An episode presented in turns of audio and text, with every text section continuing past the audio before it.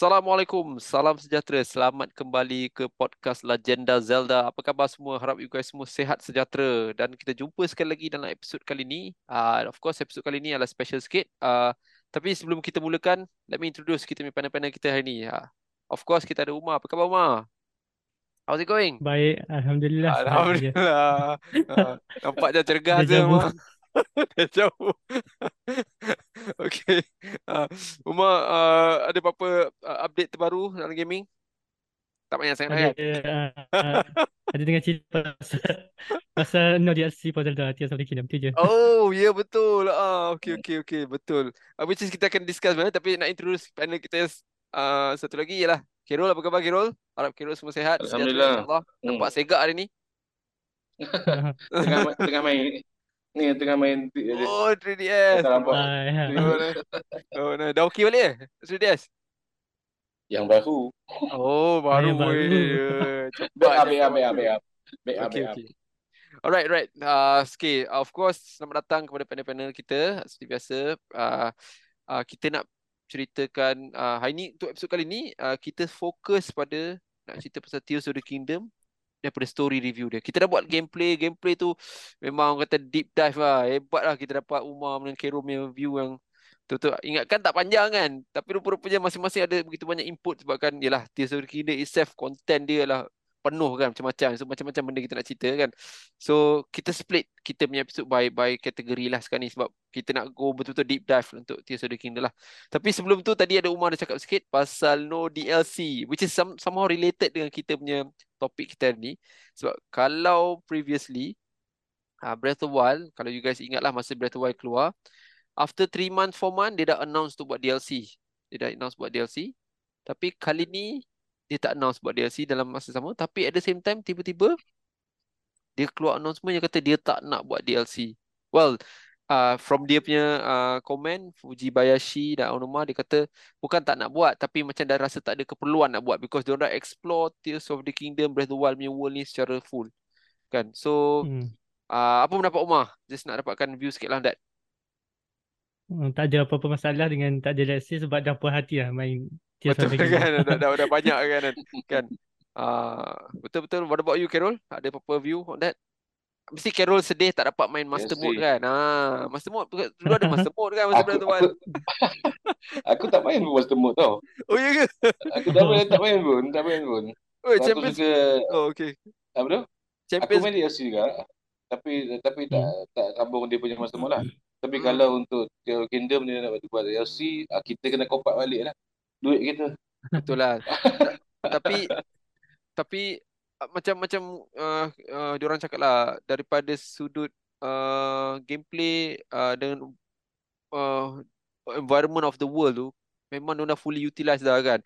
Boleh juga hmm. diorang nak buat lagi tapi macam bagi team development development team diorang start dah tak dah, dah macam uh, dah tak tak mencabar untuk diorang lah. And then kalau you guys perasan ada one part of the comment tu uh, daripada uh, that interview Fujibayashi dengan Anuma siap cakap uh, terima kasih kerana percayaan kami uh, dan sen- tolonglah, dia macam merayu kepada kita, tolonglah sentiasa put high expectation. Kan? Dia macam dia macam expect peminat, expect high expectation daripada Nintendo. Which is kita selalu akan expect that lah. Sebab Nintendo selalu deliver. Kalau first party Nintendo selalunya jarang sekali uh, dia below expectation lah. Dia mesti kan achieve all the uh, uh, dengan dengan dia punya technical part. I mean, you guys imagine untuk game Breath of the Wild ni cuma fifteen gig je kan. fifteen gig ke kan size dia kan. Hmm. Nak compare dengan game macam Starfield yang baru-baru ni keluar. I tak nak cakap pasal tu dulu. Mungkin kita akan review tu untuk topik-topik lain. Tapi Starfield tu nak download first patch dia je dah dekat one hundred sixty gig kan. Betul tak kan? Kan? So kita boleh hmm. nampak lah kualiti Nintendo ni mungkin diorang memang sangat uh, pakar dalam benda teknikal lah sebab tu kan. Okey lah, kita tak nak panjang-panjang intro tu. Uh, ada ada juga cerita nak cerita pasal Switch two yang kalau you guys dengar ada rumours keluar kata kononnya dia macam P S five lah capability lah daripada uh, Gamescom hari tu. Tapi I think mungkin one of the reason diorang tak nak proceed dengan D L C because dia nak start focus on the new uh, console lah, which is bagus lah. Kita hmm. kita nak Kita kita kena terima hakikat Switch ni dah sampai ke dia punya end line dia lah. Dia dah berjaya, dia dah successful kan kan. So Uh, time to move on lah kan. And then uh, Uh, kita very excited to see that lah. Okay, so kita dah bagi sikit intro uh, ni. Uh, so sekarang kita nak start dengan kita mereview lah. Dan untuk uh, untuk pengetahuan pendengar, review kali ni kita akan very spoilerish review lah. Maknanya kita tak akan cover-cover, kita akan cerita pasal storyline. Bukan storyline ni dah tak ada, kita kalau tak spoil tak boleh nak ceri review lah dia punya story kan.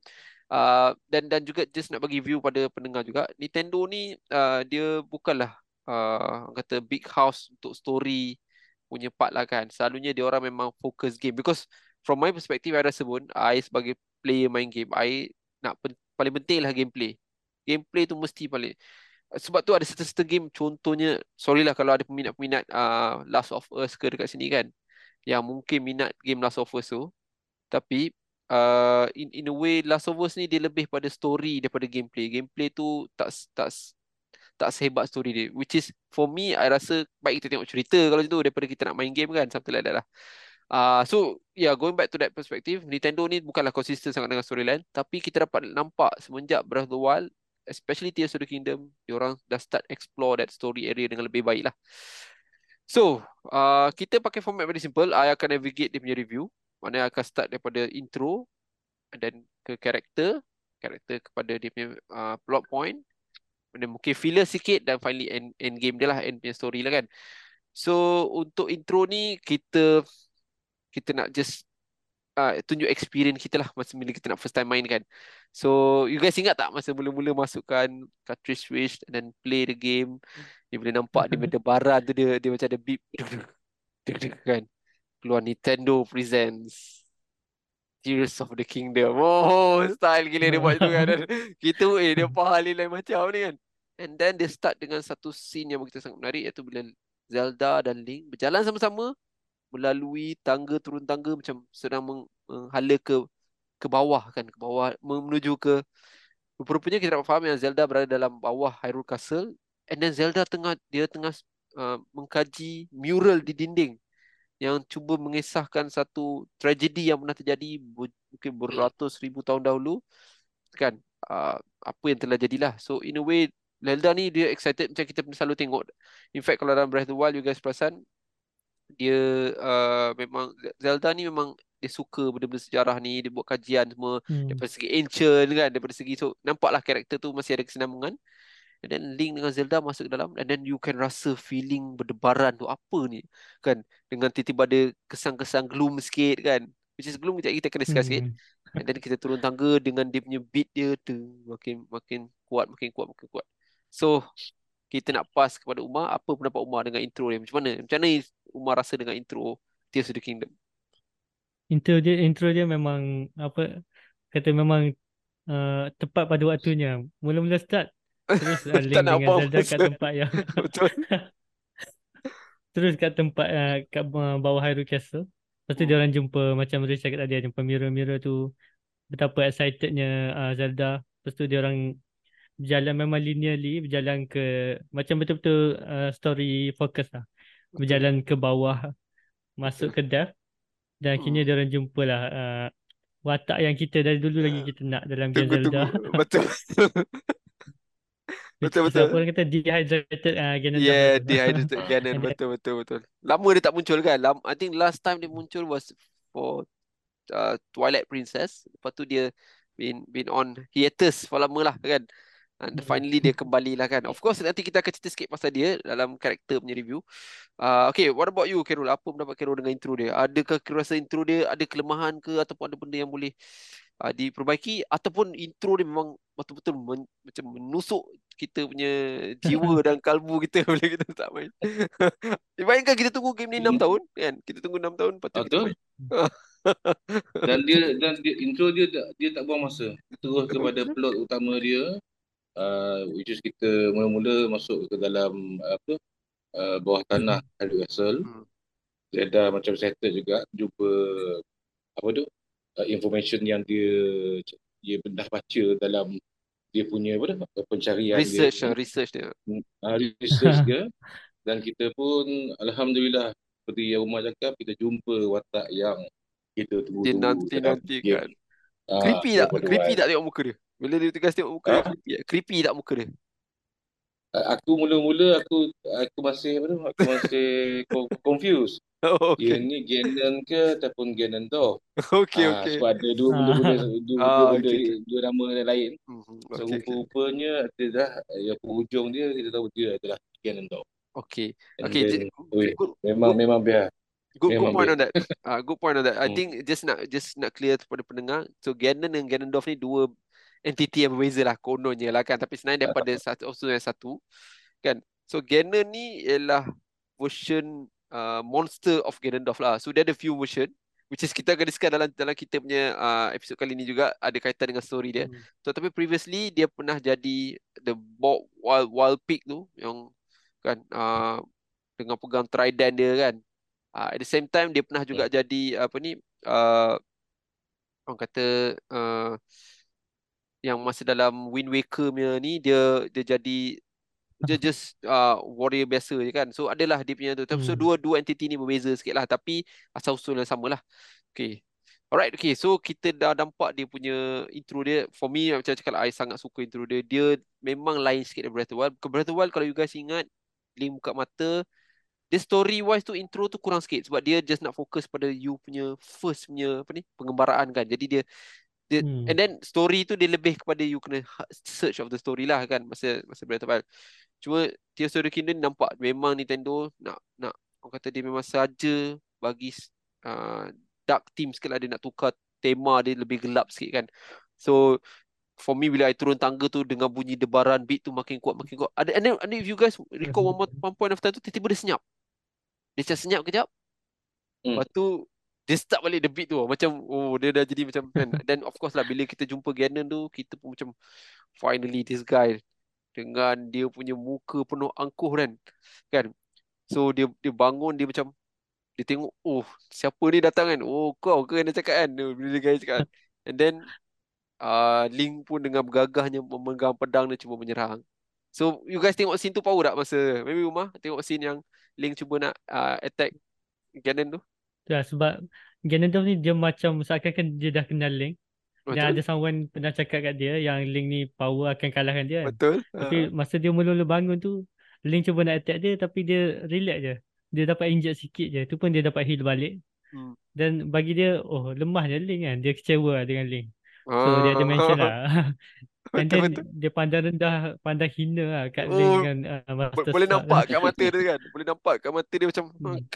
macam-macam kan, dia macam mandang ke bawah lah, macam kan. Dan uh, betul betul betul. Sebab, uh, apa Link tu macam ibarat Link yang paling power dalam yes. Breath of the Wild, Link yang dah betul. power sangat. Tapi bagi dia Link tu uh, lemah sangat. uh, betul betul betul. Which is uh, okay, uh, maybe maybe uh, Kirol boleh cakap dulu lah. Okay, uh, apa pendapat Kirol scene yang masa uh, Link serang tu? Link serang tu. Oh. Link tak tak sangka dia jumpa yang apa tu? Uh, lawan yang paling hebat lah, oh, paling kan. kuat.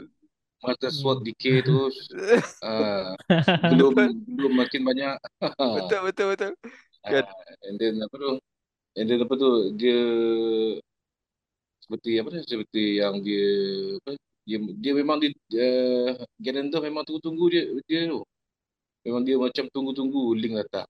Hmm. Betul lah. Dia dia macam menantikan sesuatu uh, kan. menanti menantikan apa tu kedatangan hmm. yang eh, kita cerita lah. Ah, uh, so bila dia dah jumpa oh tak tak seperti yang diceritakan. Uh, betul betul. Hmm, betul. I, I think uh, point yang tadi Umar cakap uh, Link ni patutnya Link paling kuat lah sebab tu dia bagi full hard piece dua puluh dua puluh ke berapa agaknya hard piece kan. Senang je Ganon tepuk kan, dia kata kuat sangat Ganon. Satu scene tu yang uh. mana bilah pedang terkena sikit kan. Oh kat muka tu dia hmm. macam kan. Uh, yeah, I, I for me, I bila I tengok dekat situ, I cakap, oh, this is no, this is no joke lah. There's something yang lebih hebat daripada apa yang diorang pernah lalui dulu lah kan. Uh, okay, uh, ada satu point nak raise, mungkin nak tanya korang pendapat lah.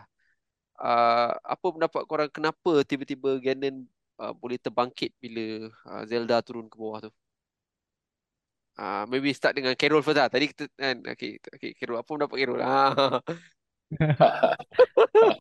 Okay, ni, ni kalau spoiler ni. Ah, spoiler spoiler kita lah. Spoiler spoiler. spoiler.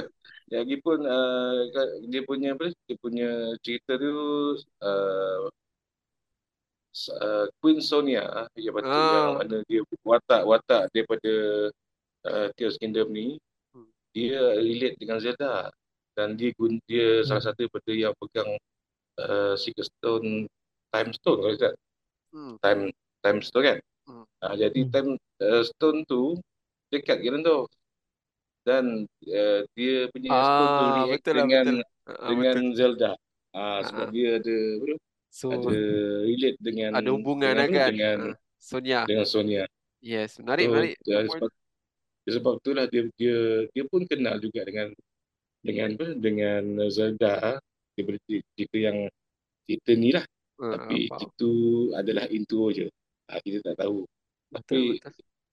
bagi aku dia punya dia punya bro, dia punya uh, turning point sebab apa Ganondorf bangkit adalah sebab gantulah dia punya time stone dia, uh, reaksi dengan Zelda dan after hand Rauru pun oh Rauru yes. dia punya power. Betul uh. betul. Okay, what about you Mah? Ada barang view ke on that that that scene macam mana Ken boleh bangun? Yes. Seperti yang Kero cakap tadi lah sebab uh, orang kita spoil dia terus uh, Rauru orang yang imprison yang imprison uh, Ganondorf tu uh, masa zaman silam uh, dia sendiri tahu yang seal dia tu takkan apa takkan uh, bertahan lama bertahan uh, bertahan lama nanti dia akan uh, habis juga, so it makes sense lah mungkin secara tiba-tiba uh, apa suddenly ataupun memang dah uh, apa kata memang dah ditakdirkan macam tu, it's supposed to happen when betul. Zelda dengan uh, Link sampai kat Ganondorf dan Celia akan tamat and then Ganondorf akan uh, return balik lah. Hmm. So mungkin Riz ada teori lain yang ah, ada dengan teori lain sikit. So I, teori ni I rasa kan ini adalah semua ni a part of the plan. Sebab kalau you, kita go through the storyline dia, which is kita akan spoil lah nanti, apa yang terjadi tu adalah keinginan Zelda tu. Sebab Zelda dia tahu, macam kita tengok cerita Inception, Eh sorry Interstellar minta maaf Interstellar kan kan seolah-olah betul kan? kan dia tahu okay hari ni tak time ni lah maknanya bila Zelda akan turun dengan Link nak cari pasal mural tu terjumpa masa ni lah aku kena release uh, sebab Zelda sebenarnya dia akan main dengan masa dalam dalam Tears of the Kingdom ni, spoiler lah. So dia dia Zelda yang zaman dahulu, Zelda yang sekarang kita tengah lalu tengah tengah uh, lalui turun tangga tu, dia akan dihantar ke zaman silam. So dia akan cuba bangkitkan Ganon supaya dapat trigger that event untuk selamatkan dunia Hyrule lah. So I rasa dia bukan kebetulan, I rasa dia memang a part of uh, Zelda punya plan untuk bangkitkan mm-hmm. Ganon at that point of time supaya bila Ganon bangun dia baru akan trigger yang which is kejadian yang terjadi selanjutnya lah. So uh, sebaik saja Ganon bangun dia attack upheaval tu jadi lagi and then which is eventually Zelda terjatuh dalam gaung dan kan kalau you guys perasan Zelda ada ambil that that Uh, stone tu kan, that time, secret stone uh, tu kan uh, time stone. stone tu. So masa dia jatuh dia pegang secret stone tu automatically activated, transport dia ke suatu tempat lain, which is based on story spoiler dia, dia telah ditransport ke zaman silam, zaman di mana pemulanya kan ha. So yes, okay, I think I, uh, at that point time kita kita dah faham sikit dia punya apa ni kesinambungan intro dia. uh, Just nak share sikit apa you guys yang pendapat tentang uh, calamity dengan glue. Sebab dua benda ni uh, macam ada kaitan. So mungkin nak tanya Umar kali ni. Apa pendapat Umar? Dari segi uh, intro tadi kita bincang hmm. Hmm. Uh, Zelda dengan Link first time dia jumpa Ganondorf kat bawah. Betul? So it makes sense dengan storyline uh, Breath of the Wild lah, yang mana kita tahu Calamity Ganon ni datang dia keluar dari... daripada uh, bawah Hyrule Castle. Hyrule so Castle yeah. Tahu oh, yang betul, betul, actually betul. Calamity Ganon ni even though dia final boss dalam uh, Breath of the Wild tapi dia betul-betul lemah dia sebab kita tahu source sebenarnya adalah Ganondorf. So hmm. it makes sense lah uh, kenapa uh, Calamity Ganon lemah dan dia ada perbezaan lah antara Gloom dengan apa Melis kan. Melis um, ah Melis betul-betul. Ah Melis betul-betul. Dari segi lore pula uh, Melis kita tahu yang Melis ni tak berapa kuat compare to Gloom. Hmm. So maybe Cairo boleh terangkan lagi lah nanti. Ah, cuma okay. dari segi gameplay yang menariknya dia dia apply benda tu lah. Apa dia apply dari segi gameplay. Kalau kita uh-huh. kena gloom dia boleh uh, break uh, hard piece kita. Betul. Kalau Malice dia just kurangkan H P kita je. Betul betul lah Malice kurangkan. So, kuat lagi dia boleh tahu yang gloom lagi ah uh, kuat daripada Malice. Okey. Cairo pula apa pendapat Cairo? Hmm, berkaitan dengan Melis dengan Gloom eh. Ah. Kalau aku perasan Melis dia hanya more tu macam uh, dia dia macam kerasukan je lah, merasukkan hmm. macam ancient weapon uh, untuk dia uh, untuk dia jadi kontrolkan ancient weapon tu melawan uh, champion-champion dalam uh, Breath of the Wild lah. Uh, tapi kalau kalau nak banding dengan Gloom, Gloom lebih lagi bahaya sebab Gloom dia akan uh, makan terus kita punya face. Betul. Okey. Dan D K kan terus dia punya weapon. Yes, betul. D K memang tu antara dia gunakan story element tu nak kaitkan oh. dengan gameplay element terbaik. Itu idea yang bijak kata kan. uh, yang yang yang paling dia yang, yang paling best dia uh, Gloom dia dapat D K kan Master Sword juga. Betul. Uh, Master Sword yang hebat pun D K kan. Kuat tu maknanya. Pun D K. I, I agree dengan pendapat you guys. I think menarik dia punya dia element of the story. Uh, just nak share sikit lah. I, I ni again this, this theory ni lah. Ada possibility uh, Gloom ni adalah representation of COVID sebenarnya lah. Sebab timeline masa uh, Tears of the Kingdom dia buat ni kan. Lah time COVID pandemic kan, kan. Betul tak kan? So uh, because you perasan tak ada satu one of the side quest dia cerita macam, satu, macam mana nak, nak sembuhkan uh, Gloom ni kena makan ni, makan which is apa yang kita lalui apa ni uh, hmm. masa zaman pandemik tu lah. So I rasa dia biasalah Nintendo dia gunakan apa ada, dia gunakan uh, relate kepada dia punya gameplay lah, which is I I rasa sangat menarik lah bila Nintendo buat situ. Okay, I think um, basically after that scene uh, kita dapat tahu uh, satu insiden terjadi lah, upheaval kan. Upheaval jadi dunia hmm. macam berubah sikit lah, dunia dunia uh, apa ni uh, berarti Uh, Hyrule walaupun memang dah ada berlaku upheaval tu, tapi bila berlaku uh, castle map upheaval tu paling paling besar lah kan. So kita telah ditransport ke satu tempat secara tak langsung. Masa tu lah uh, kita jumpa satu watak yang baru, which is kita nak start review juga pasal karakter-karakter uh, iaitu watak uh, Rauru yang cuba hmm. orang kata ah yes watak Rauru ni. So Uh, maybe kita start dengan uh, Umar sekali lagi. Apa pendapat Umar dalam scene awal kita berjumpa dengan Rauru tu? Adakah Umar rasa happy ataupun rasa macam ada something yang boleh uh, ada something mungkin boleh dengar daripada Umar lah. Uh, alright. Ya, masa kita lupa nak mention yang masa Link mula-mula jumpa uh, Ganondorf. Hmm. Tangan Link uh, oh, macam yes, injet yes. lah. Injet yes, lah. So, yes, uh, kena, Link hampir kena, tak boleh kena nak. Kena gloom kan? Kena gloom tangan dia uh. kan? Okay, so okay. Dia dah tak boleh guna tangan dia. So uh. ada satu karakter Rauru tu dia dia ganti tangan Link dengan tangan dia. So ah, betul, betul. tangan Link tu tangan tangan dia. Dan bila berlaku upheaval tu Link ditransport ke uh, Sky Island ke betul. langit. So masa Link mula-mula sedar tiba-tiba tangan Link bercakap. Ingat ke tangan tu yang bercakap. Link dengan suara. betul betul betul. betul uh, it turn out that uh, tangan tu tangan uh, Rauru kan. Uh, so betul, untuk betul. fan-fan Zelda ni, kalau fans Zelda yang lama mesti diorang excited kan. Betul. Sebab dengan nama Rauru uh, uh, daripada betul. apa Ocarina Rauru salah time. satu sages lah dalam Ocarina of Time. Yes, exactly. So Rauru ni dia basically dia macam dia Zonai punya uh, apa race kan. Hmm. So Zonai punya race ni macam alien lah. Datang betul lah. Bentuk kambing. Ke. Kambing dia panggil macam kambing sikit betul dia. Kambing campur arnab. So masa Rauru jumpa Link tu dia sebab dia dah pernah dengar uh, daripada Zelda tentang Link. Hmm, uh-uh. Seorang yang bo- boleh kalahkan okay. Ganondorf. Pause so dia akan pause dia akan dia. Okey, maknanya yeah. maknanya ada someone daripada ada someone telah beritahu Rauru pasal Link. So which is masa hmm. tu kita tak being spoil lagi dengan story dia, which is tak boleh spoil. Kan kan. Kita tak tahu siapa beritahu. Rupa-rupanya uh, hmm, of course lah okay. spoilerish, kita dapat tahu Zelda yang beritahu kat Rauru pasal Link. So sebab tu Rauru tunggu kedatangan kedatangan Link lah kan, which is ya, menarik ya point tu. Okay. Uh, yeah, what about you uh, Carol? Apa pendapat Carol tentang karakter uh, Rauru ni? Rauru Rauru mula-mula aku jumpa aku tak tahu je dia siapa. tak tahu siapa. tak tahu dia siapa. Ha. ha.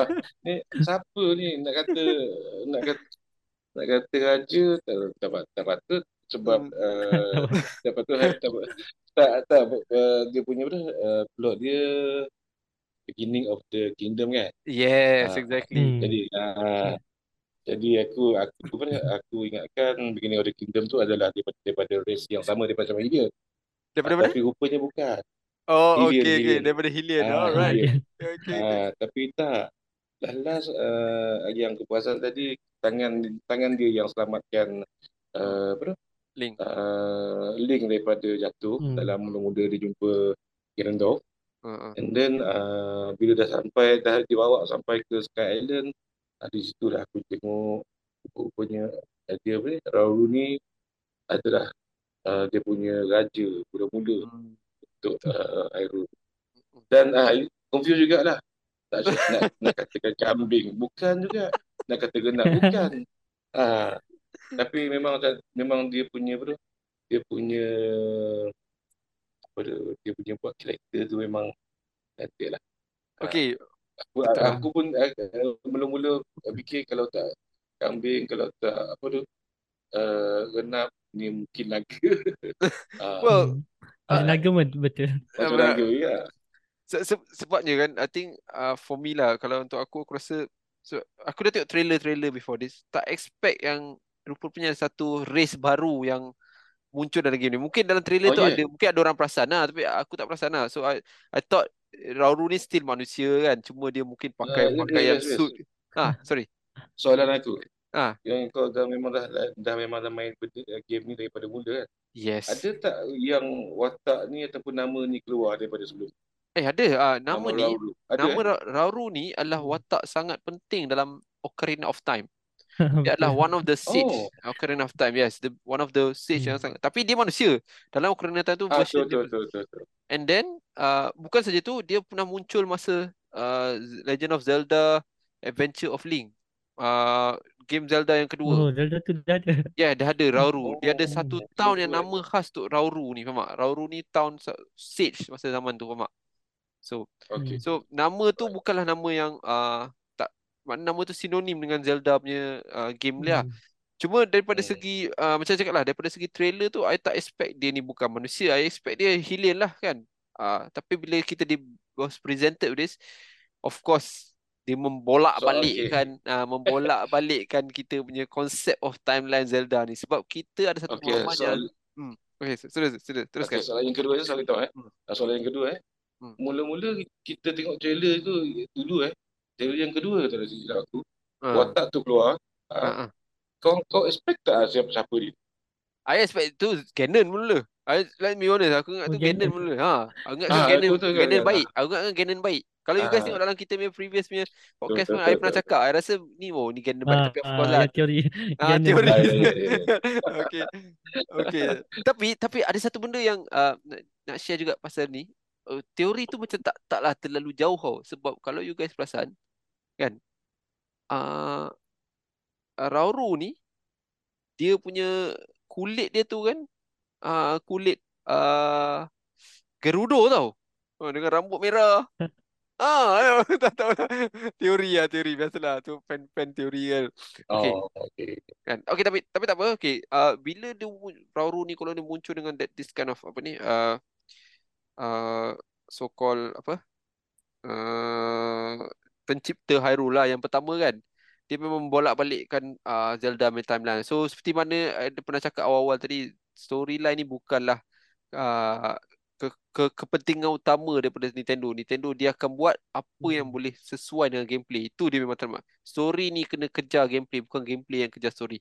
Macam banyak game lain, macam contohnya Last of Us, uh, Uncharted, uh, dan maybe even God of War, story ni menjadi pillar. Maknanya gameplay akan sebut, cuba nak ikut story. Tapi untuk untuk hmm, Nintendo betul. Dia jarang macam tu. Dia dia kata story ni tak penting, tapi dia akan just support dia gameplay itu je. So bila dia fikir tu, macam kita ada pemahaman yang kononnya uh, uh, yang pertama punya uh, Legend of Zelda is Skyward Sword. Right. Yes. Kan, Skyward Sword kan. Betul lah, kita kita pernah main game ni, kita kan dia dia beritahu dia lah uh, Hyrule yang pertama. Tapi apa yang kita faham cerita ni macam lain sikit, which is uh, a bit uh, from my perspective lah. Bila wujud karakter Rauru ni ada, dia tak dia tak explain kita sangat pasal Zonai ni tau. Dia tak bagi kita uh, apa tak tu Zonai. Ha, dia just campak hmm. kita, kita kena absorb, dan kita tak banyak pun ada masa dengan dengan uh, uh, Zonai ni. In fact, kalau you guys ingat dalam Tears punya part kan, pun uh, kita just ada sikit je perspektif apa tu Zonai. Mungkin Mineru, one of the character kan, and then Zonai hmm. kan, uh, the, uh, Rauru, and then Sonia. Then Sonia is Hylian kan, technically Sonia is Hylian kan, Hylian. kan? Hylian. So kita tak dapat banyak uh, pendedahan lah, tak diberi banyak peluang. Even notes-notes pun lebih kepada Zonai rather daripada karakter karakter Rauru, something like that kan. So uh, I, from my opinion, itu adalah something yang mungkin Nintendo boleh improve, which is I tahu dia orang tak akan buat apa-apa lah, dia bukan kira sangat pasal storyline, tapi daripada segi pemahaman untuk player, player perlukan something a bit more than that lah apa disembahkan kan. Uh, tapi just nak share juga at the same time, uh, I rasa intro yang bila Link ada dekat dekat uh, Sky Island tu, dia memang nak nak cuba emulate apa yang dia buat masa Breath of the Wild lah, because kalau you, kita kena terima ikat uh, uh, Sky Island tu lagi besar daripada uh, uh, apa plateau kan kan. Uh, mm. Tapi at the same time, I rasa dia patut gunakan that, that kebesaran tu nak create lebih banyak apa ni understanding of zone lah. Because tiba-tiba ada Temple of Time kan, Temple of Time kan dekat mm, dekat atas Sky Island tu. Kita pun macam okay, what's going on kan. Uh, so kita dah discuss sikit pasal intro dia kan.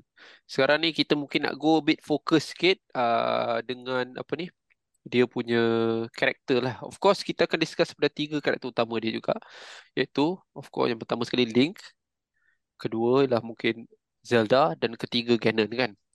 uh, But at the same time ada some-some karakter yang mungkin kita boleh just masuk selit-selitkan juga sikit, iaitu kita punya Four Sage lah kan. uh, Which is I think masa discussion kita pasal gameplay tu, kita tak tak cerita sangat pasal uh, those element of gameplay uh, kan yang ada, which is kita boleh uh, just selit-selitkan dekat sini juga. So yeah, let's let's let's talk about uh, the character. Of course kita akan mulakan dengan karakter kita yang paling utama ialah karakter Link kan. So sebenarnya tak banyak dipersoalkan dengan karakter Link ni sebab dia tak ada banyak apa ni uh, perbezaan, tapi just nak nak dapatkan you guys punya opinion lah.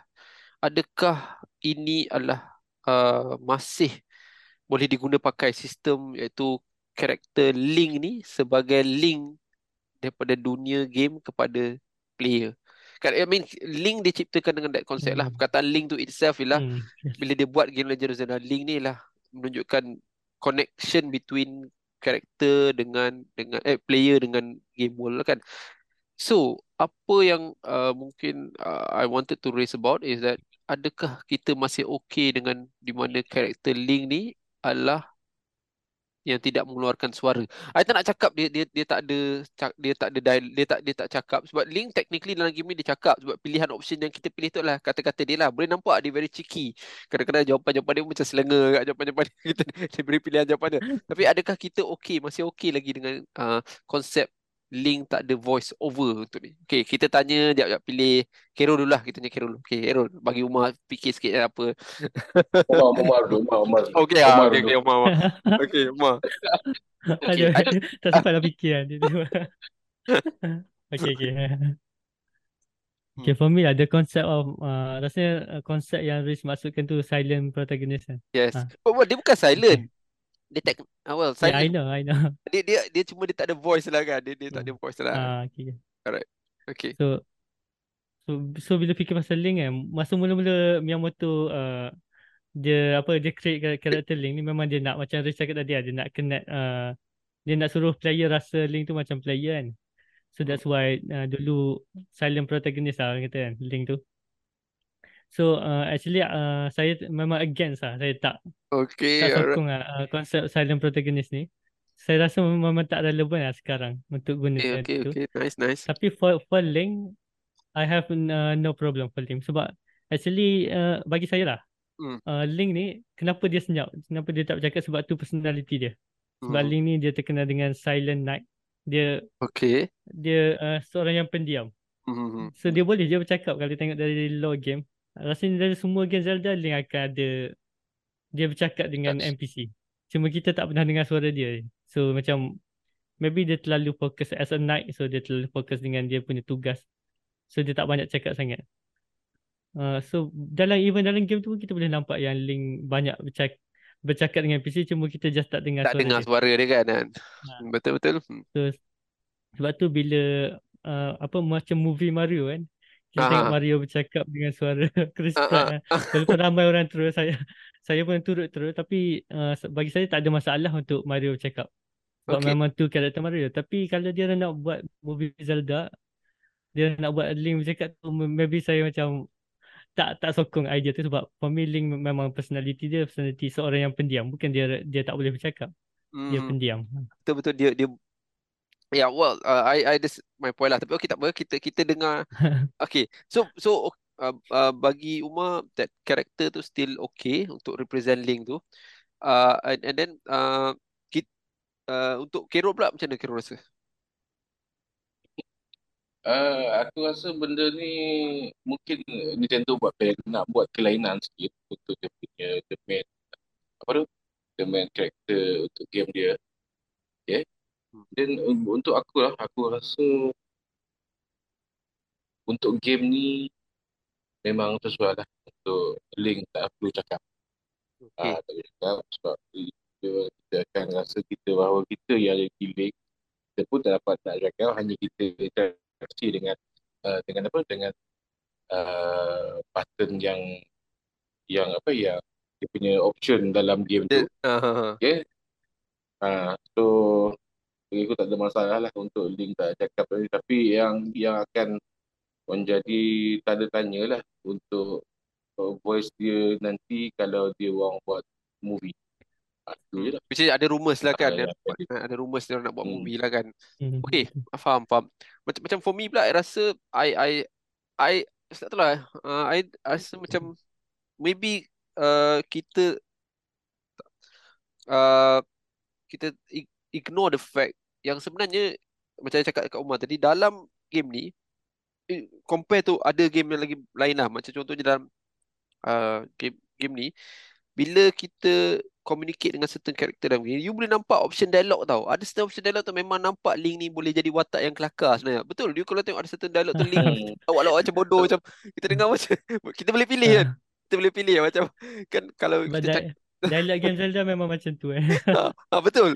Dia dia macam ada kelakar-kelakar. So dia dia sebenarnya represent karakter Link jugalah. Tapi yang tak ada ialah suara yang sebut dialog tu lah, which is dia nak kita sebagai karakter tu bila kita main game tu.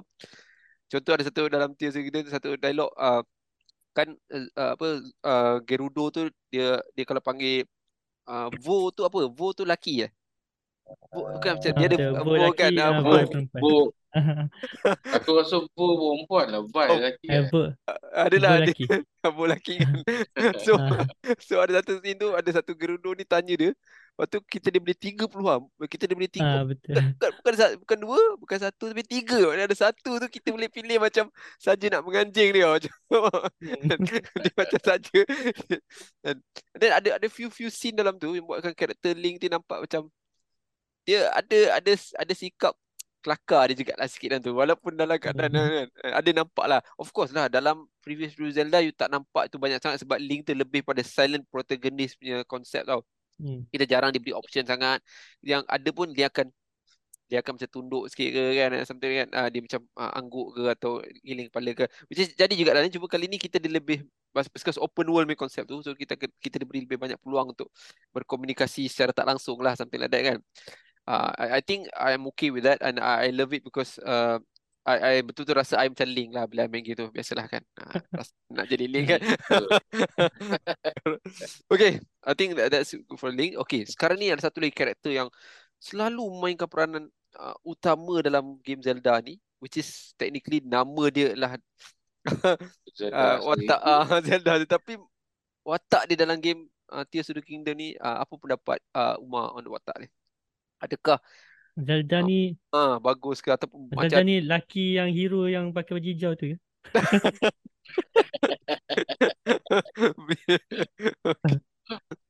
Okey. Okey. Uh, apa Umar rasa? Okeylah, untuk watak, untuk uh, story untuk watak Zelda dalam game ni memang saya rasa bagi saya yang paling terbaik lah, Zelda yang paling terbaik. Kalau tengok Breath of the Wild tu macam dah uh. macam dah mantap lah uh, karakter Zelda tu kan.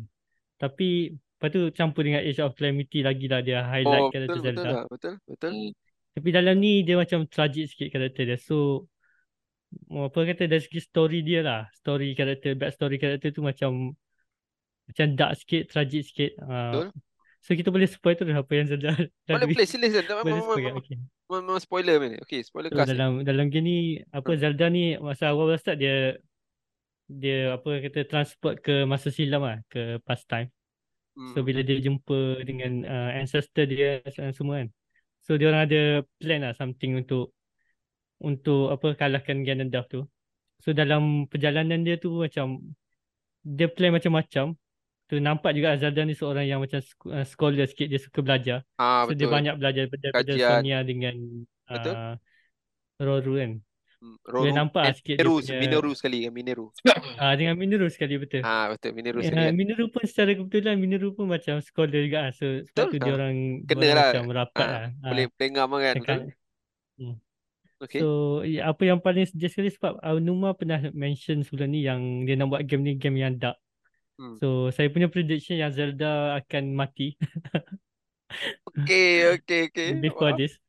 But it turns out Zelda tak mati tapi dia terpaksa korbankan diri dia untuk untuk kuatkan balik Master Sword. Dia terpaksa korbankan diri dia untuk jadi naga kan. Betul. So betul, kalau ikut apa yang Mineru cakap, bila dia jadi naga dia akan jadi naga selama-lamanya, dia tak boleh Betul. tak boleh turn back. Uh-huh. So for me that part memang betul-betul sedih lah. Oh betul, I agree. Dia ibarat Zelda mati lah sebab dia dah jadi naga, dia dah tak ada kan. Betul. Dia dah jadi haiwan. Korbankan diri dia. Ha. Betul, so, betul. masa masa saya tahu yang akhirnya Zelda jadi naga tu, wah memang betul-betul sedih lah. Okay. Rasa nak nak menangis juga. Good point yang you guys raise. Okay, uh, before kita nak uh, tanya Carol, okay, just nak elaborate on that lah. So Uh, uh, macam macam uh, uh, uh, Umar cakap lah, I think dalam banyak-banyak watak Zelda, watak Zelda ni yang paling mungkin emotional sikit kot. Kita kita hmm. selalu kita selalu tengok Zelda ni macam damsel distress, dia kena colik, kita dapat sikit-sikit info pasal dia dan kita cuba nak hmm. cari dia. Tapi kali ni ada very deep story behind it kan. Well, Breath of the Wild pun ada juga, cuma Breath of the Wild tu dia lagi macam light sikit lah, light hearted sikit kan. Tapi kali ni especially hmm. bila uh, bila dia apa ni jadi dragon tu, which uh, nampak eye mata dragon tu, walaupun mata dia macam agak creepy sikit mata dragon tu kan, tapi kita tengok tu macam oh heavy betul kan, kan? Macam, and then of course lah bila kita at, at the gameplay kind of point kita cabut Master Sword tu, kita dapat macam penuh kepedihan yang tengah dilalui oleh Zelda kan. I think I, that was, was pretty amazing. Kalau ada highlight untuk story Tears of the Kingdom, itu antara highlight yang terbesar lah. Rasa bila Zelda jadi dragon tu, dia nangis tu. So konsep Tears of the Kingdom tu memang tepat dan padat pada sure. kan. kan Kena lah kan, something like that. Itu, uh, itu, yeah I agree. Okay, maybe Carol punya point untuk Zelda. Oh, untuk Zelda, kata Zelda dalam Tears of the Kingdom ni adalah, bagi saya adalah watak Zelda yang paling menonjol lah daripada game-game yang sebelum ni. Daripada, uh, daripada daripada kalau tak bandingkan dengan Breath of the Wild, hmm. dia ada dia, dia, dia ceritakan dia punya uh, character development dia. Tapi macam ni dia dia apa tu? Cepat dia proses besar, tu kan? besarkan lagi uh, besarkan hmm. lagi dia punya scope uh, karakter dia. dia. Dia dari daripada dia punya apa tu? Dia punya Uh, macam mana cakap eh? Uh, betapa pentingnya karakter dia dalam cerita ni. Hmm, betul. Uh, betul. Betul. Sebab apa yang seperti yang Umar cakap tadi, seperti yang saya cakap tadi, saya uh, bila tengok scenes dia telan batu tu, oh, oh, oh. Uh, uh, tu memang sedih lah. Dan yeah, yeah, uh, yeah. Uh, aku pun tak bertanya-tanya. Masa tu tercari-cari juga dengan Master Sword tau. Ah. Master Sword. Ah. Rupa-rupanya dekat situ. ah. Betul. And then bila kita dah melalui dia punya tears tu satu persatu, baru kita dapat tengok dia punya apa, dia punya plot ceritanya, karakter hmm. dia, dia, dia punya karakter tu uh, menonjol dan tepat dengan nama game dia sendiri, itu Legend of Zelda. Uh, yang yang mana yang sebenarnya sebelum ni uh, aku main game ni, bila bila main game of Zelda, highlight dia kita tengok tengok karakter Link je. Ha, kita kontrol kan. Uh, tapi untuk game ni kita dapat tahu bahawa uh, nama game dia sendiri menepati nama pemegang watak. Betul. Hmm, betul. Tarik, tarik. Okay, from, from my perspective lah, I rasa I, I of course lah, ini mungkin uh, susah nak diaplikasikan lah. Tapi I juga nak juga tengok kalau kita dapat kontrol karakter Zelda tu daripada segi Zelda gameplay lah kan. Uh, Sebab kita nampak kita nampak benda tu jadi dekat dekat Sage, betul tak kan? Kita nampak benda tu jadi dekat uh, Yonobu, Yonobu kan, dekat Tulin kan. And so kita, in a way, one of the expectation daripada segi gameplay lah, yang mungkin one of the uh, apa ni, one of the Sage tu boleh jadi uh, tambahan seorang lagi, which is Zelda lah. Mungkin dia boleh heal, yeah, dia heart piece ke kan, something like that lah kan. Tapi uh. one is daripada sudut gameplay lah, mungkin lebih daripada. Tapi daripada story, I rasa I agree dengan you guys. I think kali ni dia punya emotional tu lagi lagi padat. Uh, of course dia main dengan konsep masa tu agak pening agaklah sikit. Bukanlah pening tapi kita nak find dia punya logik dekat tu agak kan. Uh, tapi yeah, in the end dia agak uh, orang kata menarik lah daripada sudut karakter Zelda tu lah kan. Cuma ada satu benda yang nak raise dengan you guys. So apa hubungan Link dengan uh, Zelda untuk Tears of the Kingdom? Maybe you guys ada view, uh, tanya Umar sikit. Umar tahu tak? Kalau Umar, Umar go through game tu, Umar boleh nampak sesuatu lah sebenarnya.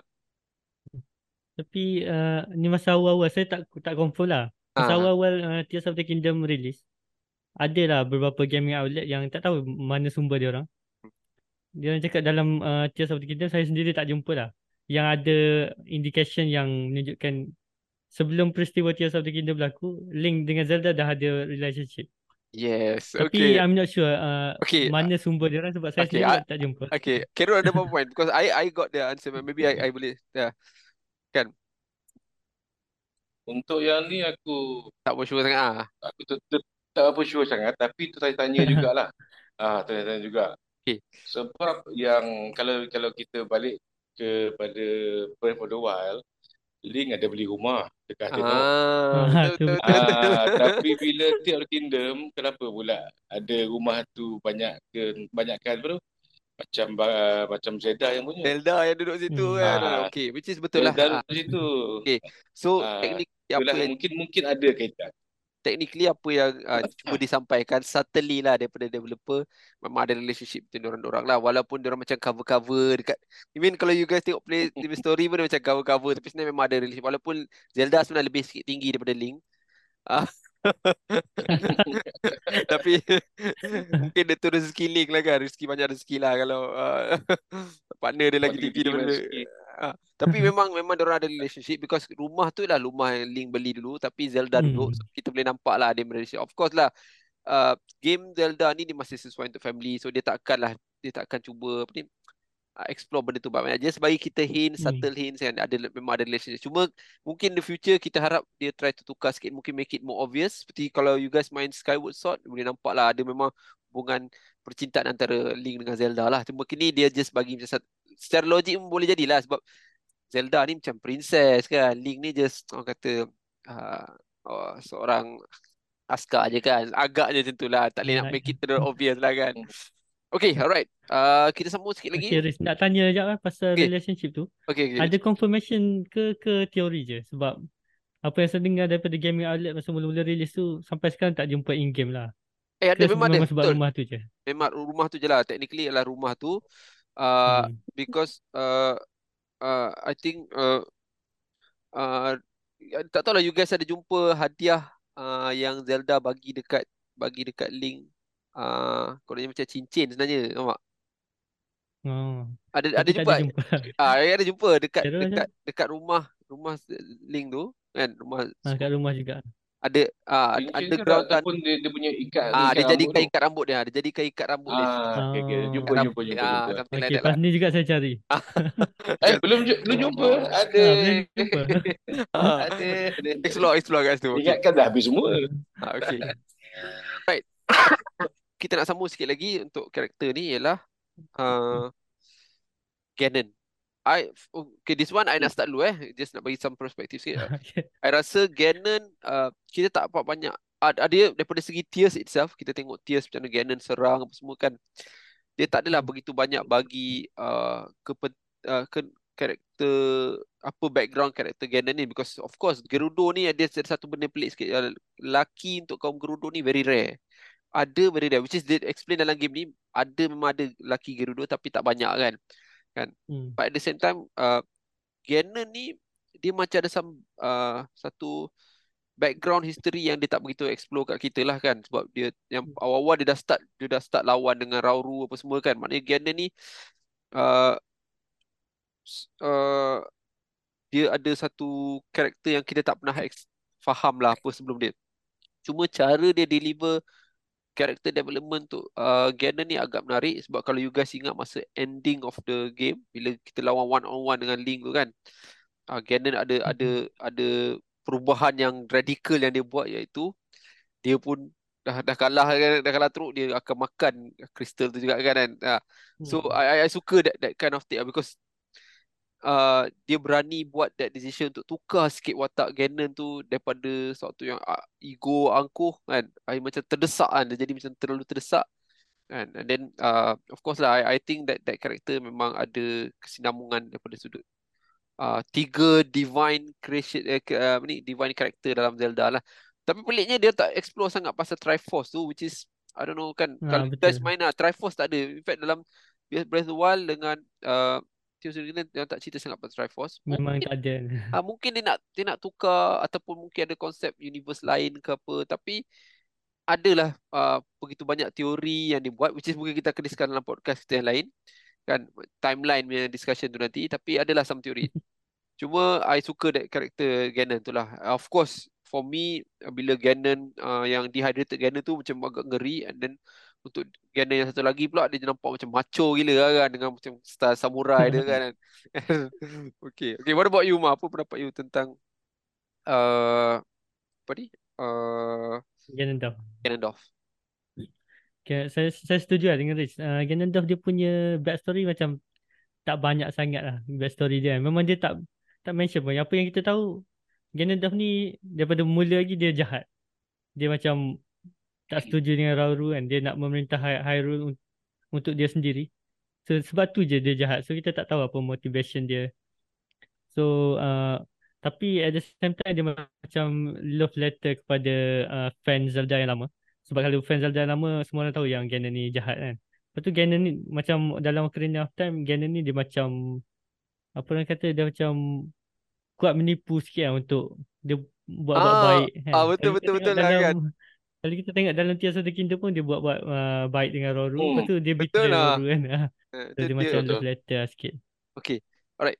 Tapi walaupun alright, tak banyak backstory dia, tapi demeanor Ganondorf tu sendiri dia memang yes, betul-betul ah. Betul itu yang I rasa kita tengok kan? Nampak ah. Macam kita tengok je dia, kita tahu oh dia ni kuat ni ah, betul-betul at, at the same time teringat lagi masa mula-mula uh, Nintendo release official uh, apa ah. concept art uh, untuk Ganon, Ganondorf ramai cakap the hottest Ganondorf betul memang ramai kata hot Ganondorf lah. uh, hot satu lagi saya nak mention sebelum Tears of the Kingdom release kita tak tahu lagi tu Ganondorf ke tak kan, tak pasti betul? Lagi Betul, so betul, ada orang buat teori yang dia itu Demise kan. Demise. So, tapi hmm. memang bila dia transform jadi sama macam Demise, tapi dia still lagi nama Ganondorf. Ah, betul. So betul. For me memang sesuai dia guna Ganondorf sebab Demise ni macam tak ada personality langsung. Ah, kan? Dia macam dia memang betul-betul force of nature yang jahat macam tu betul. je. Tapi bila dia guna karakter Ganondorf, at least uh, dia ada personality lah sikit. So for me uh, nak cakap Nak cakap the best in term of personality rasanya Wind Waker Ganondorf lagi okey kot. Tapi dari segi design, dari segi demeanor dia tu memang betul-betul terbaik lah. Okay, just of the Kingdom uh, punya Ganondorf. Point yang Umar Umar raise on that, I think the reason why Ganondorf masa Wind Waker is begitu intriguing because dia macam ada personality sikit. Sebab uh, dia okay. macam nak tunjukkan dia Dia ni adalah uh, dia jadi macam tu disebabkan satu kesilapan yang telah dilakukan terhadap diri dia satu ketika dulu kan, dan dia rasa dia tidak diadili. So ada that, that kind of spectrum of that character buat dia jadi menarik lah.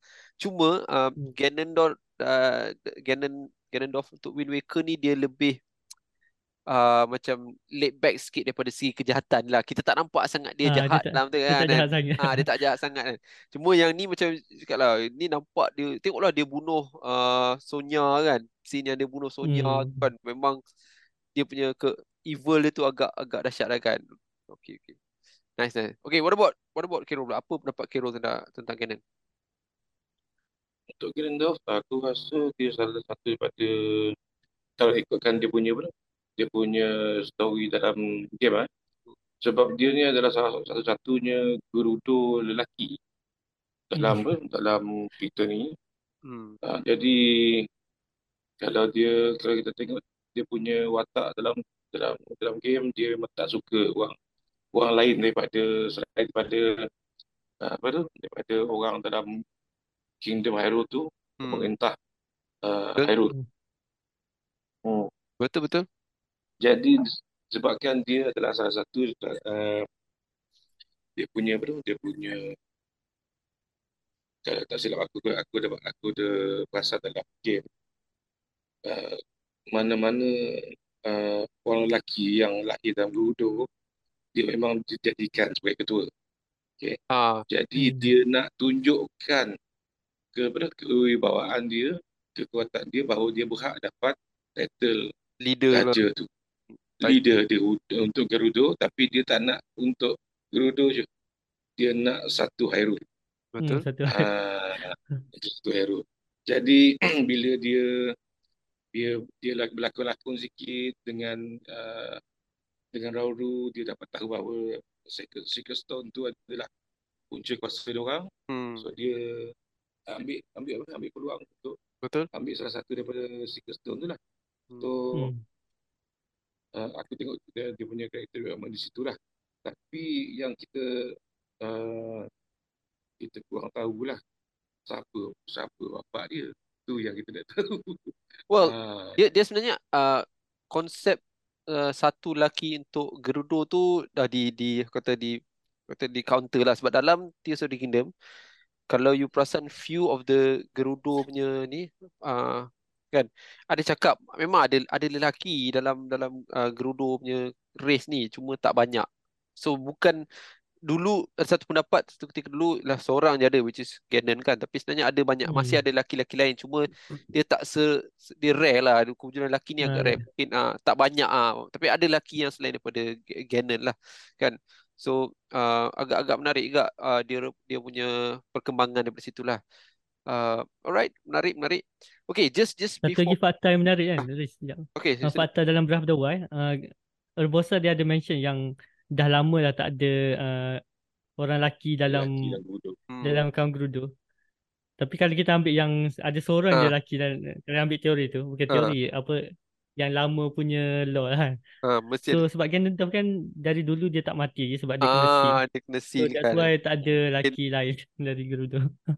Which is good point, uh, good point yang uh, Umar bawakan. So kesinambungan between Breath of the Wild dengan uh, Tears of the Kingdom lah for me adalah just not raise this point adalah antara kelemahan yang mungkin terlalu obvious uh, hmm. daripada because kadang-kadang kita hampir tak nampak sangat kesinambungan ni, because seolah-olah hmm. macam orang tak kenal Link tu kan, ada satu orang tak kenal sangat Link kan. Ah betul, N P C uh, tak kenal Link. Bolehlah kita cuba nak kita cuba nak logikkan dia ialah uh, dengan katakan masa Link Breath of the Wild tu dia seorang kan, dia kan oh, manusia uh, Hylian kebanyakannya tak tak berani nak menonjolkan diri kan, sebetulnya sorok-sorok sebab takut kena serang hmm. dengan Uh, Ganon uh, uh, Calamity Ganon punya uh, kata ni ancient weapon apa semua kan. Cuma uh, rasa dia sepatutnya kalau boleh dia patut tambah sikit lagi lah kesinambungan apa ni, supaya uh, kita boleh rasa relationship tu kuat sikit between Breath of the Wild dengan Tears of the Kingdom. Tapi I faham juga daripada segi gameplay, uh, I, I pernah dengar one of the statement diorang cuba nak make sure yang players yang pen, belum pernah main Breath of the Wild boleh ha, betul, betul. adapt pada Tears of the Kingdom, tak perlu nak tahu apa history lah kan. Mungkin mungkin itu adalah satu benda yang uh, diorang punya approach lah kan. So what do you guys dia think macam, about that? Dia macam standard game Nintendo. Memang game Nintendo ah, semua yes, Nintendo. Yes, betul. But the story tu bukan dia, dia punya ha. dia punya sequel tu tak macam game baru juga walaupun dia sequel. Betul lah dia. Dia, dia lebih fikir daripada sales gameplay lah. Maknanya dia tak nak orang, dia tak nak membebankan player perlu main yang historical punya game untuk faham game tu kan, something like that lah. Hmm. Okay, betul tak? Oh, Kero dah mengantuk ni. So kita kita try to finish it, wrap it up cepat-cepat okay. sikit eh. Okay, just one more thing uh, nak, nak, nak raise on this. Uh, what about uh, the the open world punya concept of the story? Sebab kalau you guys cerita pasal Tears ni kan, ke, I think one of the biggest comment ialah kita boleh jumpa memori yang tak ikut susunan. Memori yang tak ha, kenal kan. Tapi walaupun dalam game tu ada bagi guidance sebenarnya. Kalau kita sampai kat Forgotten Temple, sebenarnya dia akan tunjuk mana satu betul. Memori yang kita patut dapat dulu kan, kan? Kita patut hmm. check dulu betul. Cuma kalau daripada segi gameplay, kita kadang-kadang kita akan jumpa mana yang kita boleh jumpa dulu kan. Something hmm. like that kan ha. So what do you guys think about that that concept open world punya, open world dan story macam mana? Mungkin Carol bagi dia dulu. Ha. Ha, cool lah. Okay uh...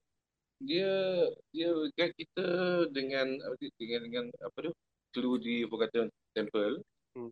Uh, tapi dalam dalam sama dia game ni dia kita, bagi kita kebebasan untuk pergi mana-mana kita. Hmm. Kacau kita tak? Kacau tak daripada dulu. Segi continuity storyline dia bagi Carol. Kacau tak kalau boleh dia buat macam tu? Bagi aku tak. Okey je lah kan. Ha. Okey okey je, okey je. Sebab apa tu Uh, dia masih macam konsep periodua juga sebab okay.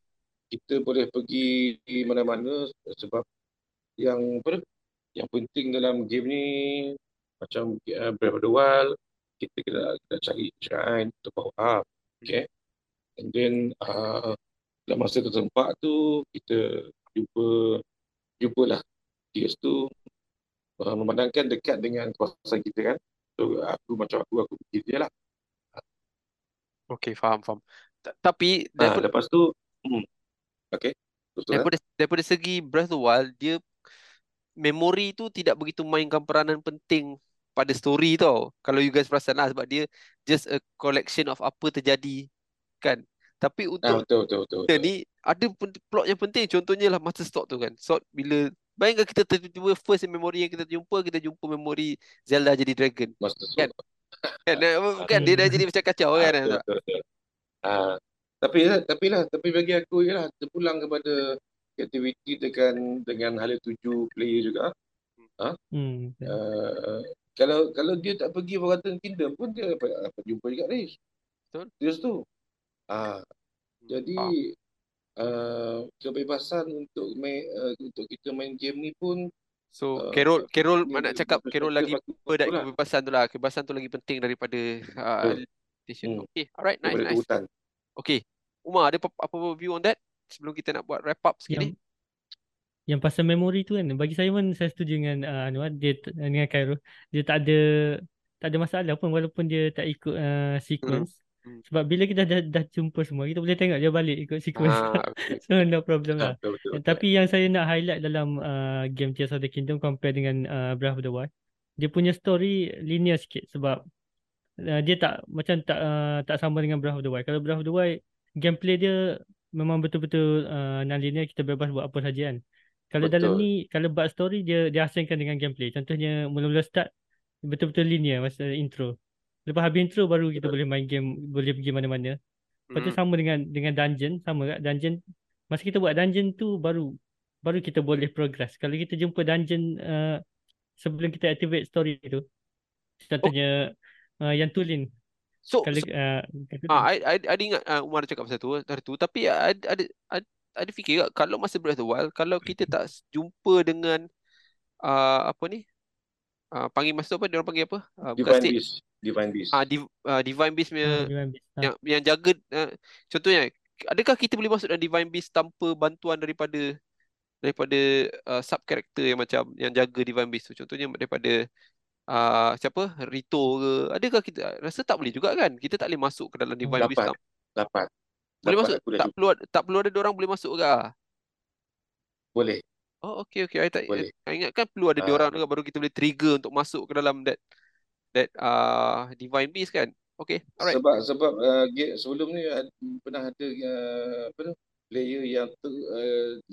lepas dia apa lepas dia uh, dia pergi terus ke Hyrule Castle dengan ah tak Hyrule Castle tu ni boleh ah, buat juga kita boleh buat juga ah ah dia sudah kena kita boleh buat juga ah in fact kalau Tears ah, okay. kalau kita buat situ nanti kita akan lawan dengan bosses tu dalam Hyrule Castle faham tak bin uh, death tu kita akan lawan ah, dengan okay. bosses yang kita lawan cuma dalam uh, Uh, jalan ni pun sama kan sebenarnya. Ah, sama juga kan. Kalau kita tak buat dungeon kita boleh jumpa lagi. Ah, boleh boleh buat situ kan. Maknanya Kalau kalau kita uh, kumpul buat dungeon, nanti kawan-kawan kita akan lawan bosses. Tapi kalau kita tak kumpul dungeon tu, kita akan lawan bosses tu dekat dalam death tu. Macam tu lah. Uh, macam tu lah. Mungkin macam tu. Uh, mungkin sebab yang ni banyak sikit story dia, jadi panjang. Ah, yes, dia, nah, dia panjang sikit. Ah, I okay, rasa betul. Mungkin move forward mungkin Nintendo boleh buat, kalau tak kira mana kita, mana tiers yang kita pilih, dia akan ikut susunan story dia. Maknanya kalau kita pilih tiers dekat kawasan ni, dia akan keluar tu story ah. dia. Kan tak kira ma- ha, tak kira mana tak kita pun dulu kan. Tak mana tapi ha. kita dapat ikut susunan. Ha, betul. Ha, ha, mungkin dia boleh buat macam itulah. Okey, kita ada lah. kita ada lagi few five minit ni, kita nak try habiskan dengan ending lah. Okey, kita okay. tanya Umar, apa pendapat Umar dengan ending dia? five minit lah. Ending part yang paling part yang paling terbaik.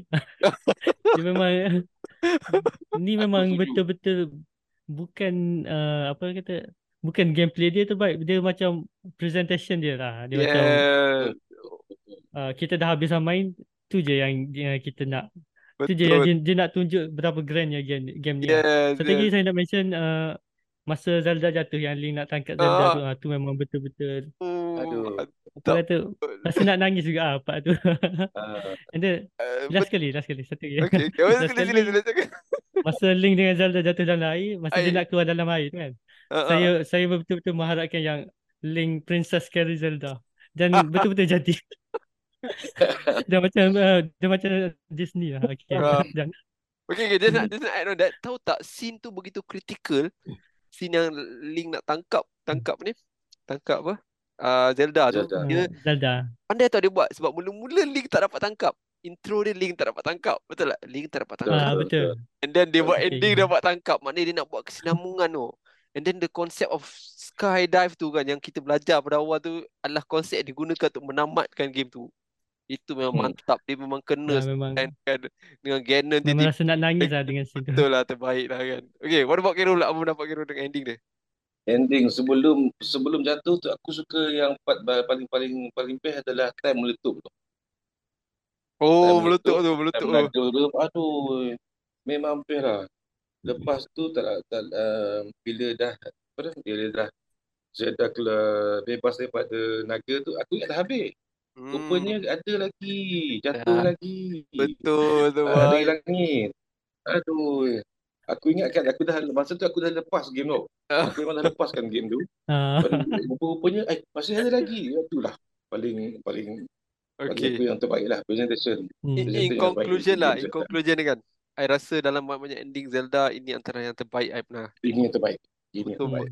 Betul-betul buat hmm. banyak work uh, sampai buat kita boleh uh, involve rasa dalam emosi kita dalam gameplay, eh, story dia kan. Itu terbaik lah. So, hmm. I I give that credit tu lah. The, the, the ending lah. Ending one of the best part lah.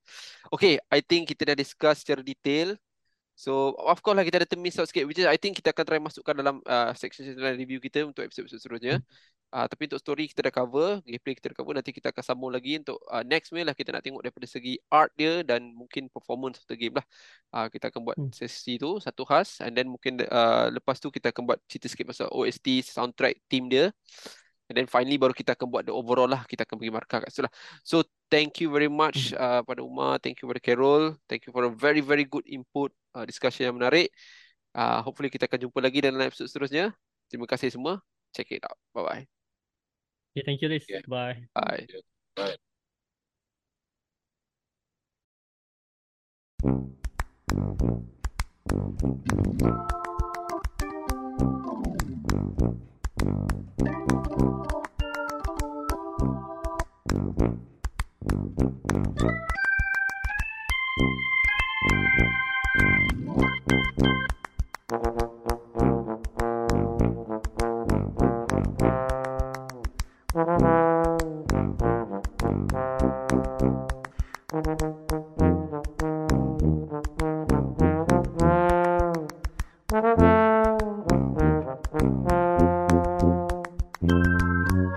Bye.